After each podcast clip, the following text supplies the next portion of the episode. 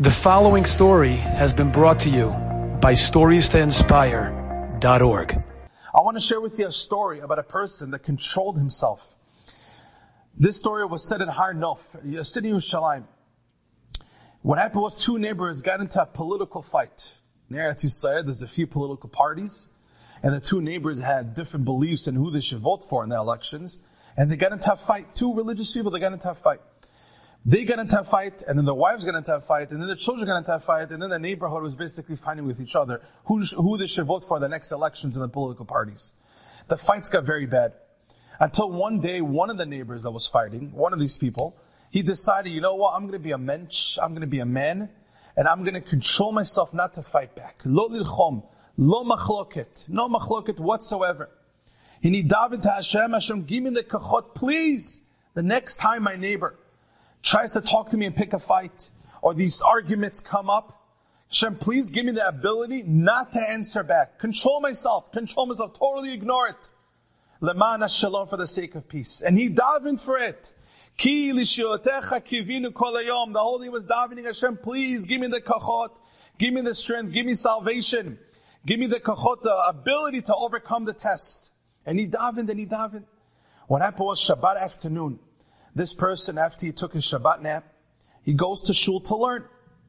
While he was in the shul, he heard a few other neighbors talking about him, about, oh, this guy is way off about the political view. He doesn't know what he's talking about. Who does he think he is? The blah, blah, blah.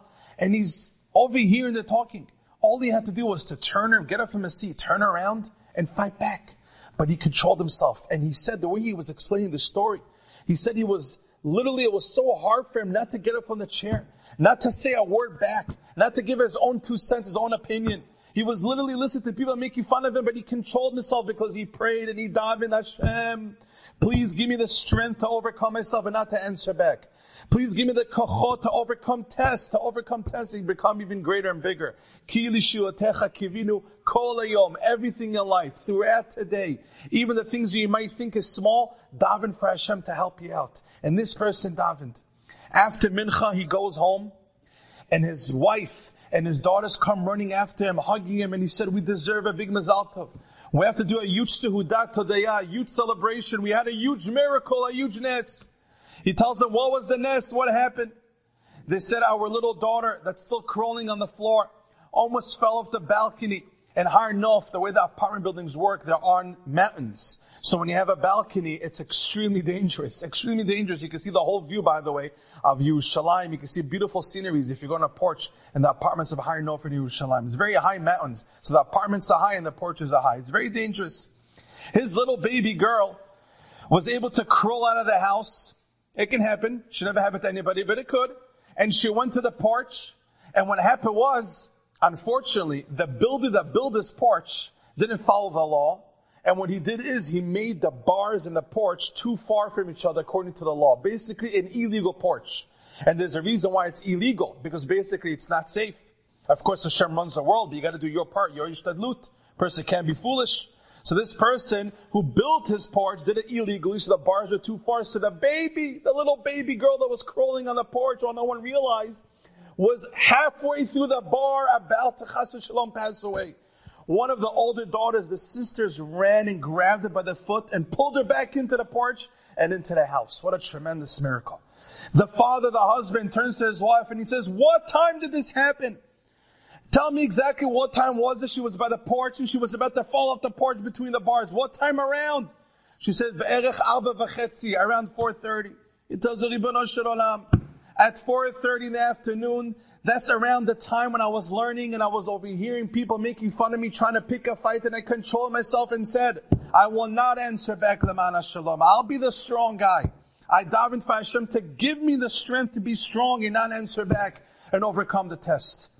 At the same time that this father was controlling himself, not to answer back, to be that stronger person, ignore, move on, brush it off, you be the hero. At the time when it was hard for him, but he overcame it, at the same exact moment, around that time, by the porch, his daughter saved her life. The Chachamim tell us many times, a person that overcomes tests when it comes to fighting and making fun, and a person just ignores it as mivater, mivater, he gives in, he lets it flow, he brushes it off. A person who's mevatel, who gives in, has tremendous, tremendous zechuyot. A lot of merits, ba'olam hazeh, ba'olam haba. It gives a person tremendous brachot. And like Reb Mendel always says, when someone makes fun of you, it's a gift from HaKadosh Baruch Hu. How true that is, it's unbelievable. I have rebbes that I saw people really disrespecting them in a very not nice way. For example, one of my rebbes, Rabbi Ruchel And specific at that moment, not only did he not answer back, he even did an act to go out of his way to give more respect to that person that made fun of him. I saw this a few times with my rebbeim. True tzaddikim know that when someone unfortunately makes fun of you and bothers you, someone says the wrong word, it's an opportunity for growth. Hashem is throwing diamonds at you. It's an opportunity to take that word, to take the pain and the suffering and turn it around and turn it into gold and get reward. Enjoyed this story? Come again. Bring a friend. Stories to inspire.org.